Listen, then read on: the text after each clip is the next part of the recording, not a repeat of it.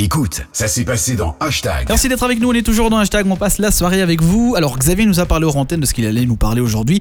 Je vous avoue que j'y crois pas trop avec son Eh ben. histoire de neige et d'insonorisation, mais tu vas nous en dire plus. Alors tu as vu une info et tu t'es renseigné sur le fait que la neige avait des, euh, des capacités d'atténuer le son, de, de l'isoler, de je sais pas trop quoi, explique-nous. Oui, ben justement, il y, a eu, il a eu de la neige début janvier. Arrête de faire le con. Euh, il, y a eu, il y a eu de la neige début janvier. Il y en aura encore justement dans le courant du mois de, février. Mais euh, justement, quand il, quand, il y a eu quand il y a eu de la neige, eh bien, le son. Quand il y a une voiture qui s'est déplacée dans ma rue, je l'ai entendu Ouais. euh, moins fort que d'habitude. Jamais. Euh, Maëlle, Écoute, t'as jamais- t'as J'avais jamais remarqué, mais je comprends l'idée. Et moi personnellement, je t'avoue que je me suis jamais mis dans la rue à écouter le bruit des voitures. Non, mais et- j'étais là par hasard. Ah, Ah. Par hasard. le hasard fait bien les choses. Ça Le une chronique. fait bien, exactement. J'ai vu euh, euh, des informations sur, euh, à la télé et sur, euh, sur Internet. Et donc, je, je- je me suis un petit peu euh, instruit là-dessus.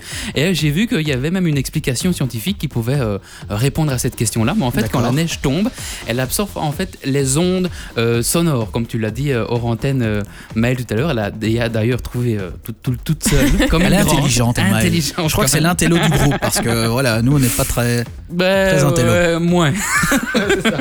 Alors du coup, quand, quand les- la neige tombe, eh ben, les ondes sonores circulent normalement quand la neige tombe pas, mais quand elle tombe, eh ben, elle est tout simplement absorbée par les flocons.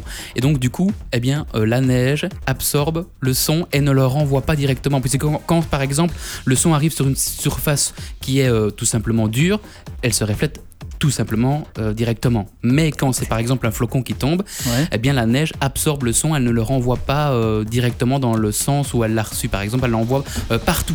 Tu vois, comme ça. D'accord. Oui, je vois bien. ouais. Elle le diffuse. Mais elle le diffuse. Après, maintenant, c'est vrai que tu le dis, quand on était se promener dans les fagnes, c'est vrai qu'il faisait assez calme, hein, Mhm. alors qu'il y avait beaucoup de monde au final. Ouais. C'est vrai que maintenant que j'y repense, je commence à croire à ton explication. Et justement, quand les flocons tombent, elle diffuse donc des ondes sonores dont que- qui, euh, qui renvoient les bruits euh, dans tous les sens. Même quand on marche, on entend moins nos pas. Je sais pas si vous avez déjà On entend remarqué. quand même. Oui, on entend parce que c'est de la neige et que ça, tu marches dessus, mais euh, on entend euh, tout simplement un peu moins le bruit quand, ça, Ouais. quand on l'entend vers les oreilles. vrai.